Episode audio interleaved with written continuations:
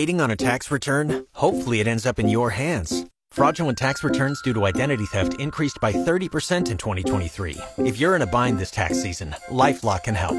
Our U.S. based restoration specialists are experts dedicated to helping solve your identity theft issues.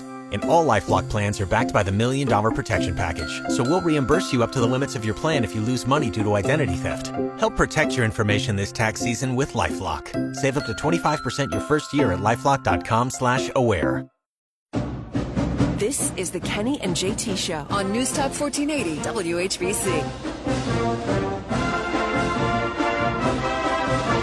I think when Ohio State fans woke up today, they felt a little bit better about the football program. Not that, you know, uh, the end of the world is coming for Ohio State, but third straight 11 and 2 season, third straight loss to Michigan, an embarrassing performance in the Cotton Bowl against Missouri, not knowing who the quarterback was going to be next year. Yeah, pretty you know crazy off season for them. But they woke up today and found out that through the transfer portal that they were getting a veteran quarterback in Will Howard from Kansas State. He has committed to the Buckeyes per ESPN, and I read a great story today, the Columbus Dispatch, uh, and I said, you know what? Let's get Bill Rabinowitz on from the Dispatch, get his thoughts on how big of a move, how important of a move this is for Ohio State. So joining us on the hotline right now is Bill Rabinowitz. Happy New Year, Bill. Thanks for joining us. Always nice to be on with you, Kenny. How are you?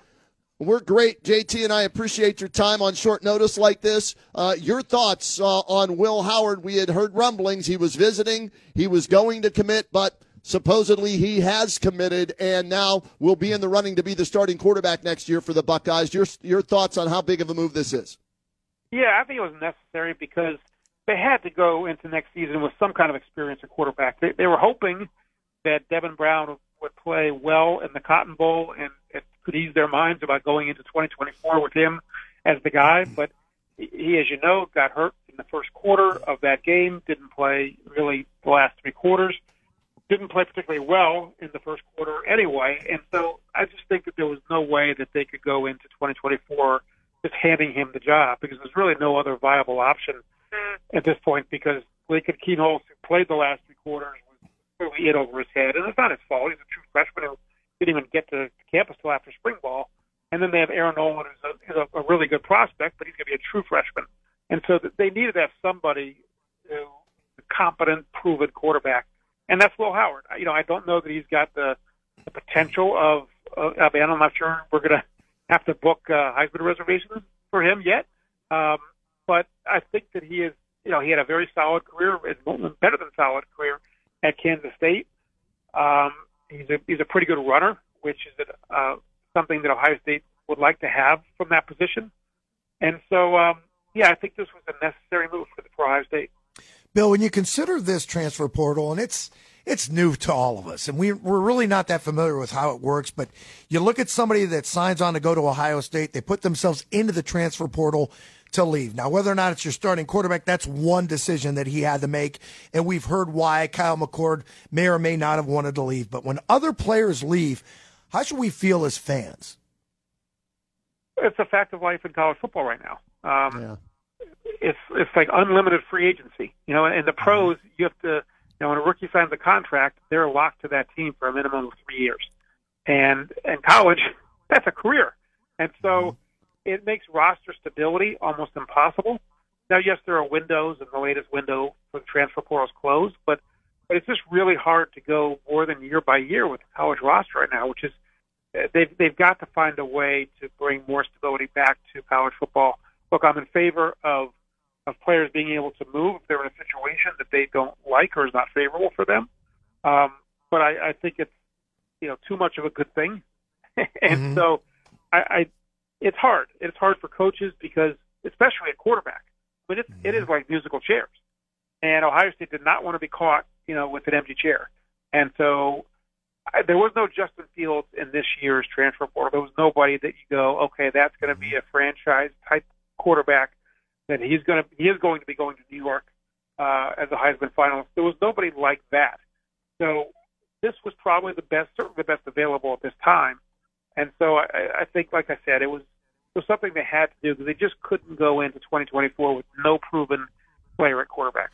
With the post game comments that Ryan Day made after the Michigan game, and we saw Kyle McCord immediately register into the portal. We understood that he was going to leave. And then they're going to turn things over to Devin Brown for this. Kenny and I both believe it's kind of a meaningless, but nothing's ever a meaningless game. But let's face it, the Cotton Bowl isn't where you really wanted to play before New Year's Day. Devin Brown unfortunately gets injured again. Had he played well, do you think Will Howard was the only name on the tip of Ryan Day's tongue? Do you think they were looking elsewhere, or do they really think that Devin Brown, had he played well, would we not be talking about Will Howard today? You know, these are all good questions. I, I I'm not going to pretend to know the answer. I think if Ryan, I think if Devin Brown had gone out against Missouri and thrown for four touchdowns and 400 yards, I think you have your answer. Okay. Um, but he didn't. You know, he didn't mm-hmm. play well in the quarter that he did play, and he um, then he got hurt, and so he didn't have a chance to do, let's say, what Dwayne Haskins did against Michigan in 2017 when J.T. Barrett got hurt, and Dwayne Haskins came in and rallied Ohio State to a win in Ann Arbor. You know, he had that going for him going into the next year. Devin Brown doesn't have that, and and he got hurt several times this year. He broke his pinky mm-hmm. in spring ball. He sprained his ankle against Penn State. He, he tweaked it against uh, Michigan State in pregame warmups, and then you have this injury in the Cotton Bowl. That's four injuries in one year for a guy who didn't play very yep. much. And so you know, and that's setting aside the fact he hasn't really proven anything on the field. Look, I think Devin Brown has a lot of potential. He was a, a four borderline five star prospect. I think he's he's got a lot of uh, ability, but this is kind of a make or break year in some ways for Ryan Day. I mean, to lose four straight to Michigan would be would be uh, not good, and have to also remember that that the guy who hired him is no longer going to be there. Gene Smith's retiring this year. Yep. So there's a lot of pressure on Ohio State and Ryan Day to get it right and to beat Michigan. And, you know, I don't think that anyone felt great about the idea of, of doing that with with an unproven quarterback room. The best ability is availability. And unfortunately, Devin Brown hasn't made himself available on a regular basis, so they had to make this move. I'm happy that they did uh, because I, I think they need to get back to having a mobile quarterback that gives you the threat of a run, run some of the RPOs that they did uh, when Justin Fields was there. Do you think Ryan Day is changing his. Um, evaluation of quarterbacks and, and, what he will continue to recruit at Ohio State? And are we seeing that with going and getting Howard as well as uh, you know recruiting Air Noland? Yeah, look, the first thing that a quarterback has to do is be able to throw the ball. I mean, in terms of the, the on-field skills, I think other things matter even more: leadership, the toughness, and all the other stuff. But in terms of just quarterback on the field, the day and age of, of the pure running quarterback is over. You, you have to be able to throw, but you also have to be able to keep defenses honest. And C.J. Stroud was able to get kind of, you know, avoid having to deal with that because he was so gifted as a thrower. He was just, you know, incredibly gifted. And even in the Georgia game at the end of last year, when he had to run, he did. That was the, the first time he really ran effectively. Um, so I think you need that element in your game, but it, it's always going to be pass first. I mean, it, it has to be pass first because football has really turned into a passing game to a large degree uh, Bill, the one thing that I didn't think that I would see in a transfer portal is a punter from Ohio State make his way available, unless, of course, Ryan Day didn't want to commit to him. When and where will they ever decide that they should start giving scholarships to punters and place kickers? Well, I'll tell you, Jesse Mirco was probably the MVP for Ohio State in the Cotton Bowl. I mean, he had he had a great game. He had he had four kicks at least that yep. were like more than 50 yards and and got Ohio State out of holes. So you know, hey, you're, this is Jim Tressel's thing, right? I mean, mm-hmm. the punt's the most important thing part of the game. Um, you know, look, Ohio State special teams was a train wreck this uh-huh. year. That's a secret. They penalties and and faux pas of of every type. I mean, it's. Uh, I mean, Parker Fleming is in a Thank lot you. of uh, hot water, mm-hmm. um, certainly by the fan base, and I, you know, I would not be surprised if there are significant staff changes. Um, it's already starting to kind of seep out that, that that's no names, but but you know, look, it's. I think you can look at the coaching staff and say yes, it needs to be tweaked at the very least. You know, it's amazing too because you stole a little bit of my thunder. I wanted to ask you about Parker Fleming, obviously the special teams coach. Can't remember the last time we returned a kick, and we know what we've done with our field goal teams, and they've missed Ugh. in the last two big games that were uh, postseason game, so to speak. Justin Frye, the offensive line coach. Is it a problem with the offensive line talent wise, or is it coaching? Well, Justin Frye is the offensive line coach because Greg Studrawa had trouble recruiting. That's not a secret, and and it generally takes linemen longer to develop than it does other positions. And so I think the jury's still out with Justin Frye. I mean, they've got some guys that should be good. Luke Montgomery, one of them. Um, so there, you know, there's hope. But, let's be honest, the offensive line did not play to Ohio State standard this year. Um, I'm just writing a piece now, kind of going into all of last year and what happened. And I think a really underrated factor in Ohio State's struggles was the fact that Luke Wypler, you know, Cleveland Brown, left early. And I, that left a hole at center that was never really filled adequately. And you knew you were losing Paris Johnson and Dawand Jones, the tackles, all American tackles. And so you knew that there was going to be some kind of, there could be some struggles on the line. And there were. uh, Josh Simmons played left tackle, and he improved as the year went on. He still has the penalty issue, but you can see the talent there. I think Josh Fryar, the right tackle, is better as a guard. And if you move him inside, uh, and found a, a right tackle, maybe it's Luka Montgomery, maybe it's Tegra Tshabola, then then you're okay. Um, but yes, I mean the other thing is you know Paris Johnson don't just grow on trees, and so it's hard to to get those. But but there's no question that Ohio State's recruiting at that position has not been great. I mean Donovan Jackson's the last five star guy they had. That's three years ago, I think, and so they they need to upgrade there or or develop. I mean with the offensive line, you don't necessarily have to get all five star guys, but you have to have guys that, that improve and develop. And I'm not sure we saw enough of that from Ohio State linemen last year. Bill Rabinowitz, our guest, Columbus Dispatch OSU beat reporter. Follow him on Twitter at BR Dispatch. And, and Bill, NIL money, right?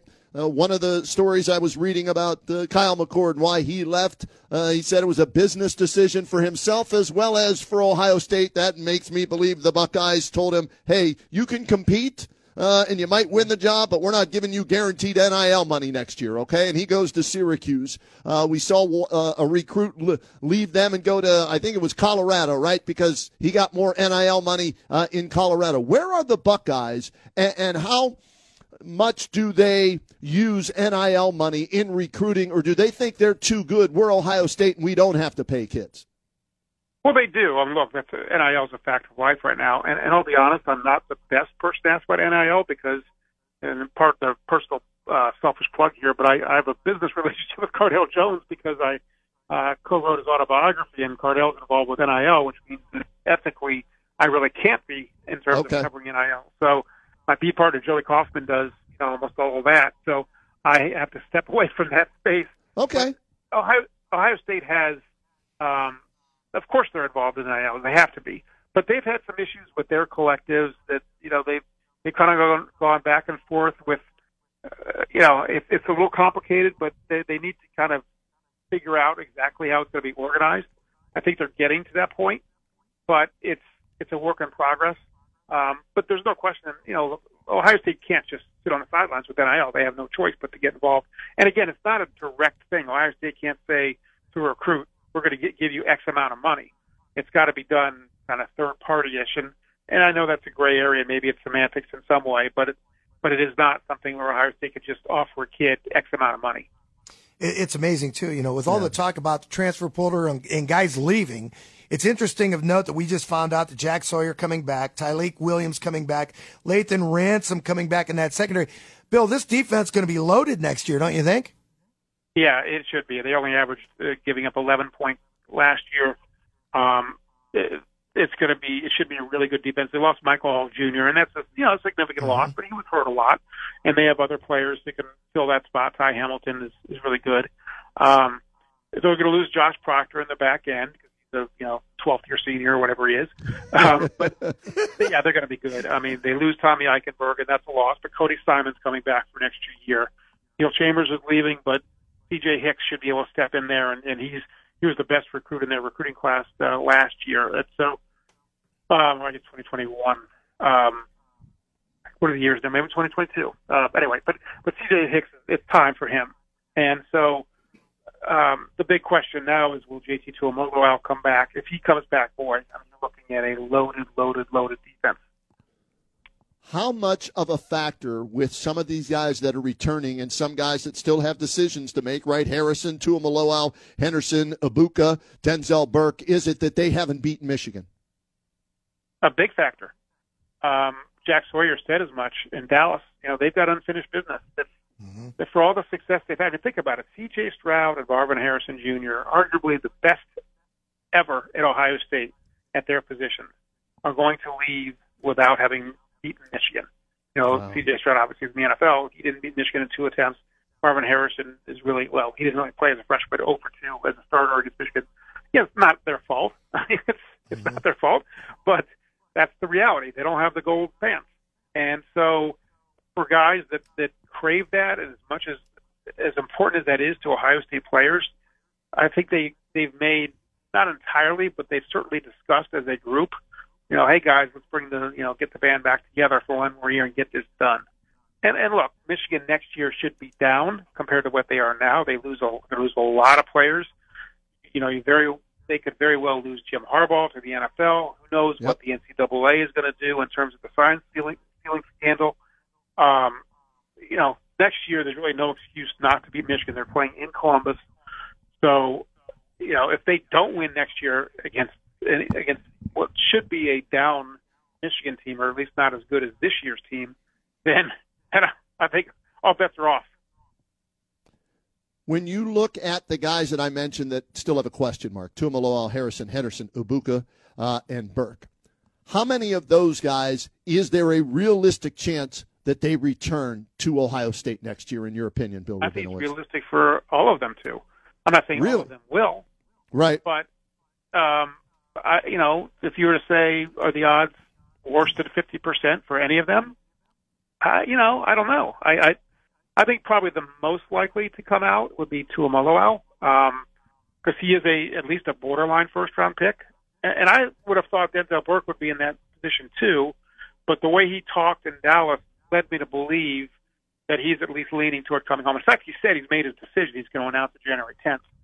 So the way he talked he sounded like a guy who was intent on coming back for another year and and maybe going from a, a borderline first round pick to a sure first round pick. And there's a big mm-hmm. difference in money. Yeah. And that's not, you know, NIL money. That's like real NFL money between, let's say, being a, a 32nd pick mm-hmm. or the 33rd pick, you know, in the, the first pick of the second round, and being, let's say, a, a 12th pick of the draft. There's a significant difference in terms of signing bonus and, and all that. So, um, it, it could be a good business decision for those guys to come back. JT Tuimoloau, same thing. I mean, if he's let's say a late round pick this year and has a monster year next year, he could he could really cash in.